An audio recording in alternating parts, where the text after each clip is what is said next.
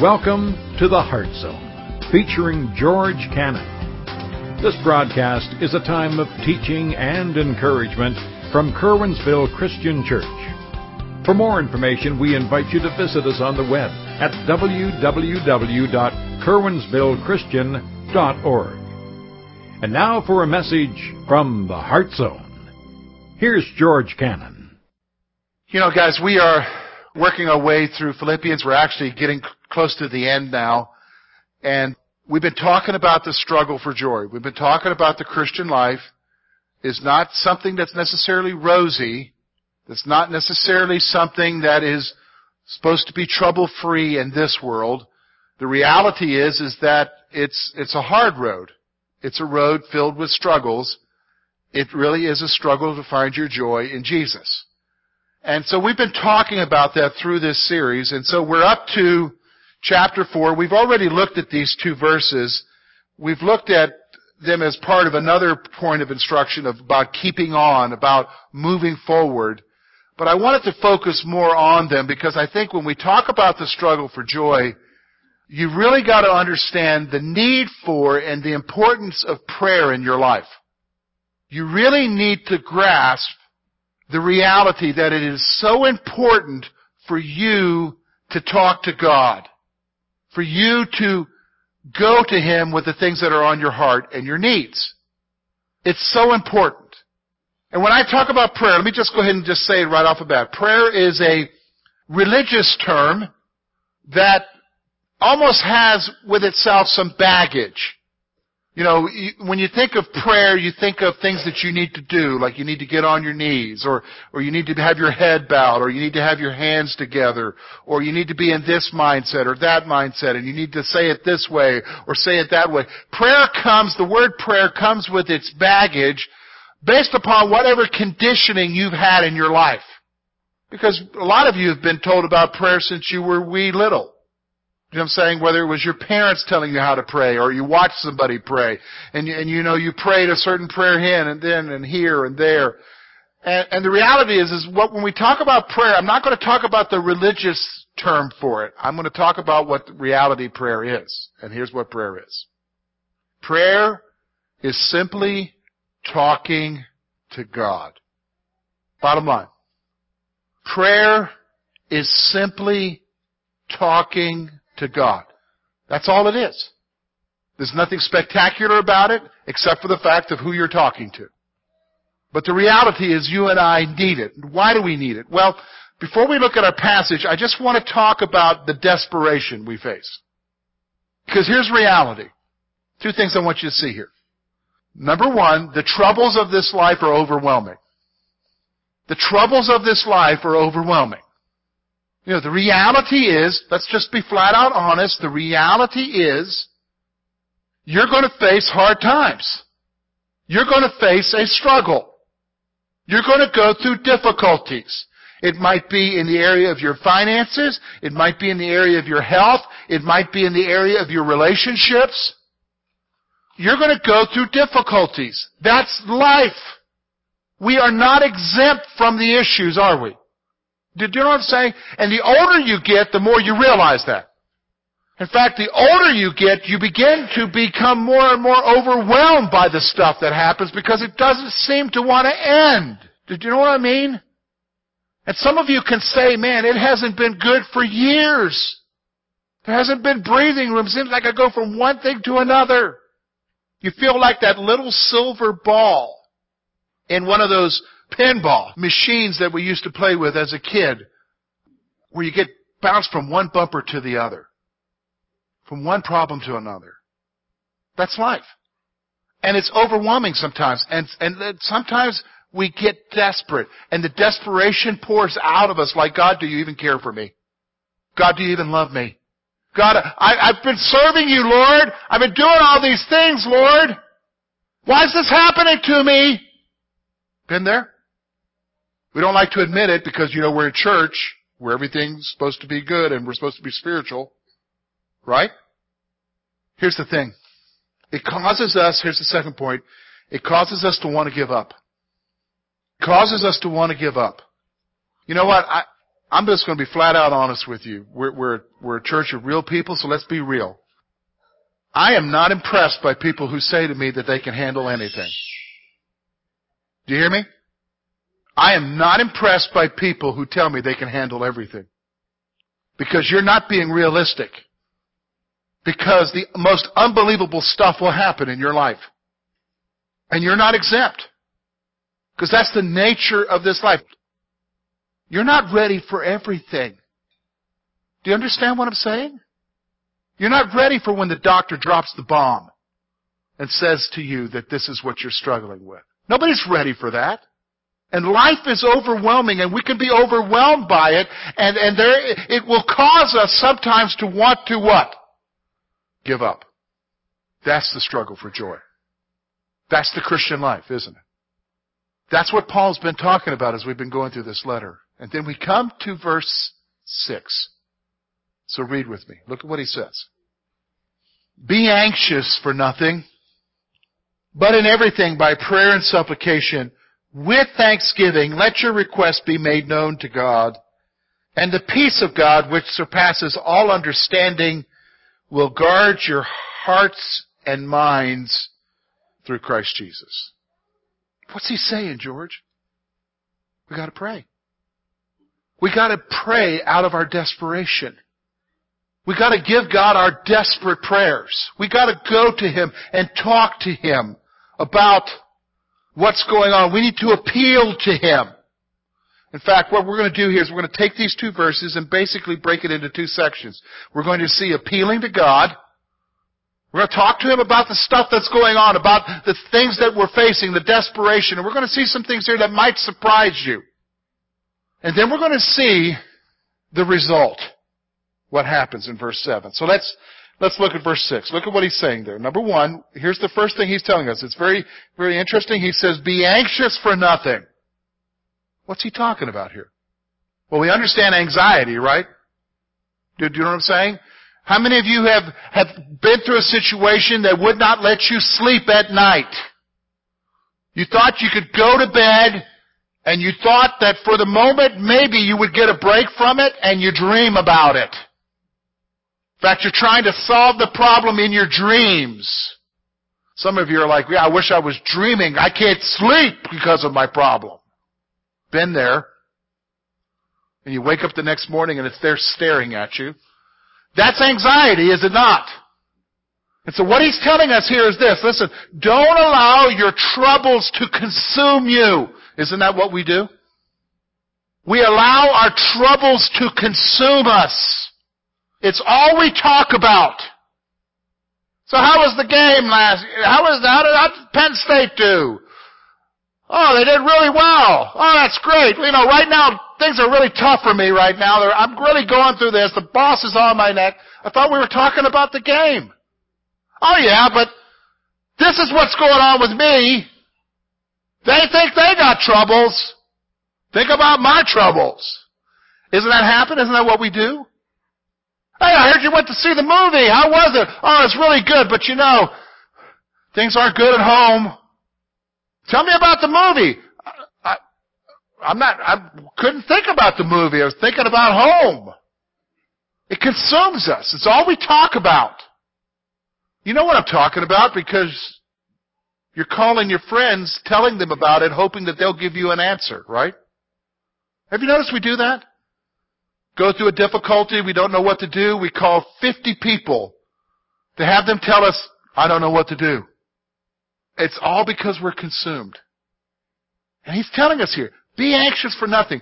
Don't let your troubles consume you. Isn't that what we do? Isn't that what, and if you think about it, think about the stuff that consumed you. You know, I was just thinking this morning, this is September the 14th. 15 years ago, tomorrow, I woke up and we decided to leave my first church. 15 years ago, Lori. I remember I got up because things were not good. And I got up and I walked out of the bedroom. Lori was in the kitchen. She was feeding, feeding Maddie and Foss. Maddie was four. No, three. Foster was two. And, and I said, I think it's time for us to go, Lori. Think God's telling us it's time for us to go. We've been there four years. I, I tell you what, I'm going to be honest with you. It consumed me. And I think back, I was just thinking back today, how many sleepless nights I had. How many times I was worrying. How many times I was panicking. How many times I wondered if we would get through it. Here I am 15 years later. We got through it. Think about the times when you were consumed by something. Do you know what I mean? When you wondered, can I, am I going to get through this? Am I going to get through this? You're here. You got through it. God got you through it. Don't be consumed by your troubles. That's what he's saying here. First thing, if I'm appealing to God, is don't let your troubles consume you. So what does he tell me to do? Pray about everything. Look at what he says there, verse 6. In everything, by prayer and supplication. You pray about everything. Everything? Everything. This has got, brought new meaning to me. You know, Maddie's out at, uh, in Ohio at college and, uh, texting is great. Cause she'll, she'll send a text and I, and, and, and I can't respond cause she's busy. Or at least my wife tells me, leave her alone. Okay. And, uh, uh, but she'll tell me about stuff that you might think is insignificant and silly. But to me, it's precious. Why? Because I want to hear from my Maddie. Do, you understand what I'm saying? I want to hear from my Maddie. You know what? I realized when I was thinking about that, that's how God is with us.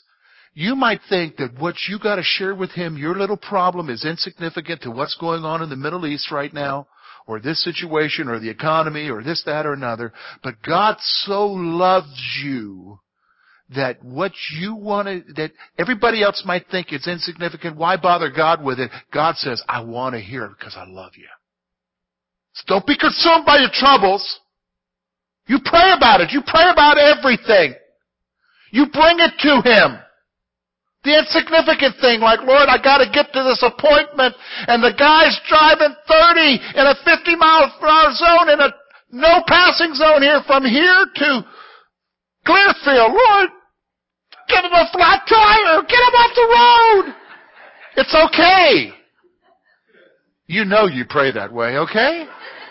Right? Pray about everything. But it's that next part we have a hard time with. Look at what he says. But in everything, by prayer and supplication, here's that next part. This is the part we gotta hang up with. With thanksgiving. Whoa, you just lost me there, George. Because it's eating my lunch. The struggle I'm going through is difficult. I don't want, how can I be thankful? I want it out of my life. It's painful. And you're telling me that I need to pray about it? I can pray about it. I can talk to God all day long about it. But you're telling me to be thankful about it? You've got to be kidding. I'm not the one telling you to do it. God is. He's telling you that in the midst of your crisis, in the midst of your difficulty, in the midst of your struggles, in the midst of your troubles that are consuming you, that you pray about it and you be thankful to Him in the midst of it. Why? Here's my next point. Thankfulness in prayer expresses trust in God. Here's why you gotta be thankful. Because when you're going through it and you recognize that He's in control, that He never left the throne, He's always in control, you can be thankful that no matter what's going to happen, you've got a God who will take care of you. He may not take away your problem, He'll give you grace to see you through it. But you can be thankful that I have a place with my Father, that my Father loves me, and that my Father will care for me, and that even though I'm not thankful that I'm going through this, I'm thankful that I have a God who will see me through it. Do you know what I'm saying? You can be thankful because thankfulness expresses where your trust is. Are you trusting in God when you pray? Fact, let me just be honest with you. Isn't that the test of whether or not we truly trust Him when we pray? Because you can pray and not trust Him, right? You can go through the motions of prayer and not trust Him. But if you're thankful for your circumstances, for your situation, even if it is troubling, that's expressing something. That's expressing, God, I don't understand, but I'm trusting you. I'm thankful that I have you to see me through this. Do you understand what I'm saying? Here's the other thing he does. Be specific in your requests. Look with me, I'll, I'll explain it to you. How did, how did you get that, George? Look there. Let your requests be made known to God. The word request there, in its original language, means a specific request. You know, some of, can I be honest with you? Some of our prayers, some of my prayers are so mamsy-pamsy. Oh God, I'm going through a situation right now. Can you help me? That's pretty mamsy-pamsy. God, deal with the person. God, help, help them, help them to come to you. They don't know you, Lord. Help them to come to you. Or, or God, deal with this situation. Deal with my enemies. God, break their heart over their sin. God, bring about an answer here. Lord, if you don't want to take away this problem, give me the grace to see me through this. Be specific. The problem is, is we're not specific. Uh, but yeah, we are though. Let, us stop for a moment. We're specific with everybody else. What do you mean, George? You're specific when you're talking to your buddy on the phone and you're saying, well, you know, the boss is really breathing down my neck and, and I, we need a new boss and, you know, you're telling your buddy about it. But when you talk to God, oh God, please bless work.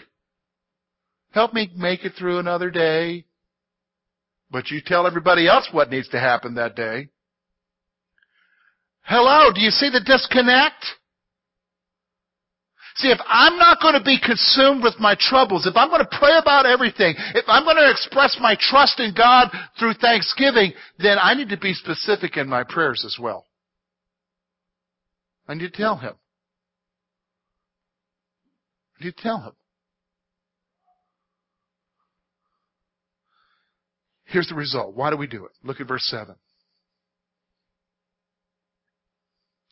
And the peace of God, which surpasses all understanding, will guard your hearts and your minds through Christ Jesus.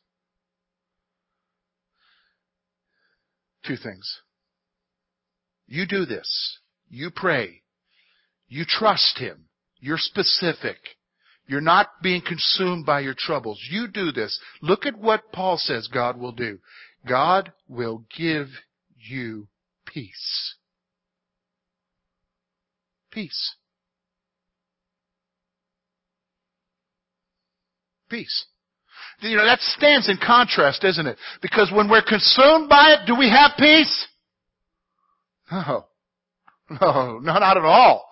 When we're consumed by the issue because we're not sleeping, all we're thinking about, we can't even focus on a game properly without thinking about it. We're wondering about what, what this happens, what this happens. I mean, you go on vacation and there's difficulty. What are you thinking about? You're laying on the beach, you're supposed to be soaking in the rays. You're thinking, you should be thinking about the seafood joint you're going to eat at later if you like seafood. And what are you thinking about? The problem back home. There's no peace. God says, you come talk to me. You trust me. You be thankful. And you tell me what's going on. And I will give you peace. You know, when we talk about the struggle for joy,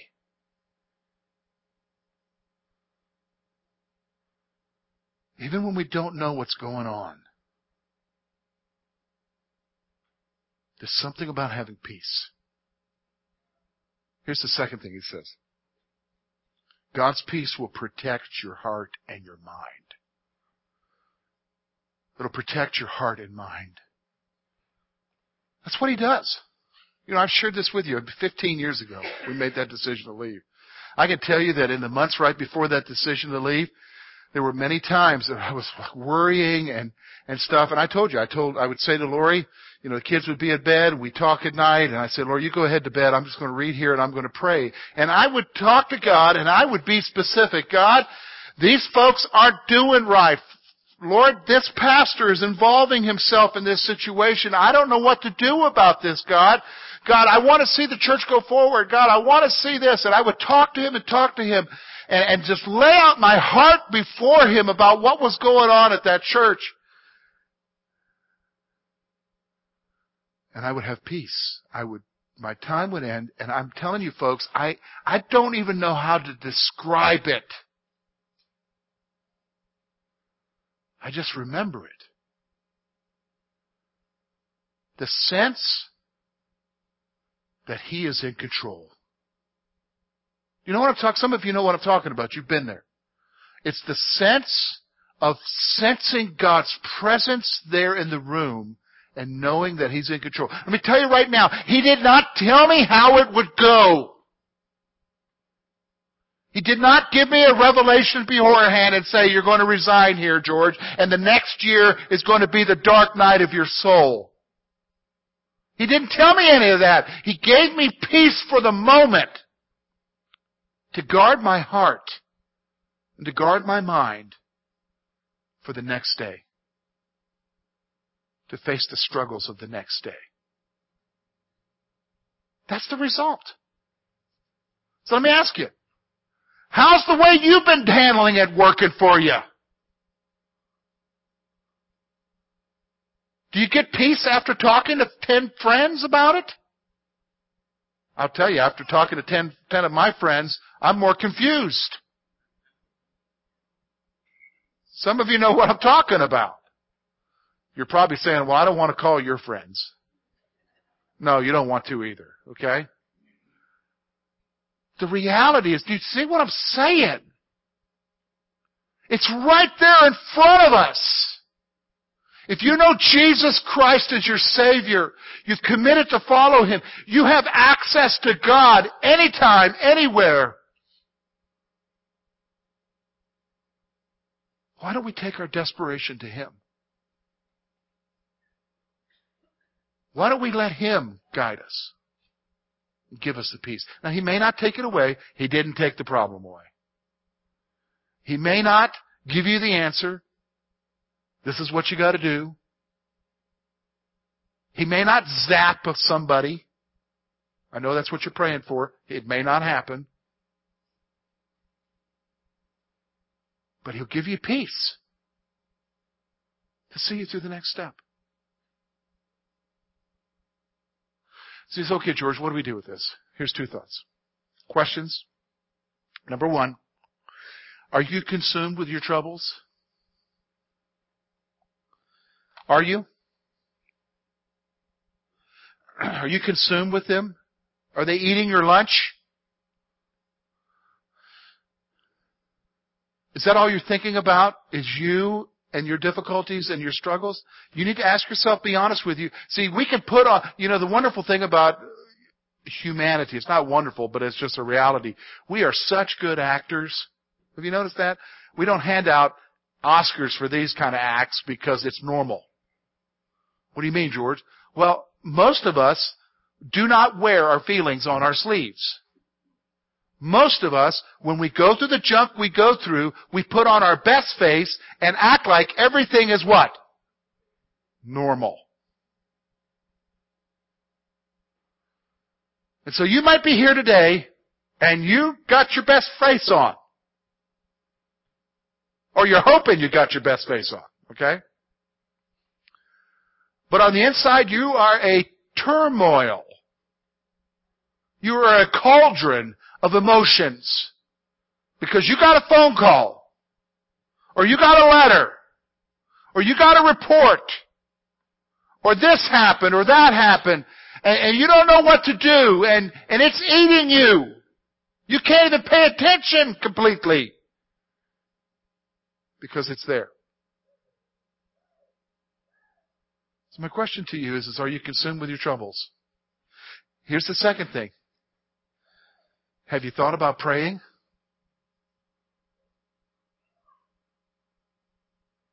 Have you thought about going to God? Who knows everything about your situation? Now here's the problem. When I talk, even when I, when I'm working through my junk and my stuff, and, and I, and, I, and I'm talking to Lori, and I can try to communicate to Lori about my stuff, and she, she knows me. Do you know what I'm saying? She knows me. But I could sit there and try to say to her, you know, this is how I'm feeling, sweetie, and this is how, you know, this, that, or another. She doesn't know how I'm feeling. She doesn't know the emotions that are going through me. Now she thinks she knows how I think, okay? Or she's gotten good at predicting me from observation. And she knows that I can lose it, you know what I'm saying, with emotions. But she doesn't know. She doesn't understand. You know what I'm talking about. Your spouse doesn't know you, completely know you. you. Your friend doesn't know you. Nobody can talk. But God knows you. He knows exactly what you're going through. He knows exactly the emotions. He knows the thoughts. He knows every detail. See, when I talk to Lori about the details, she only knows what I tell her.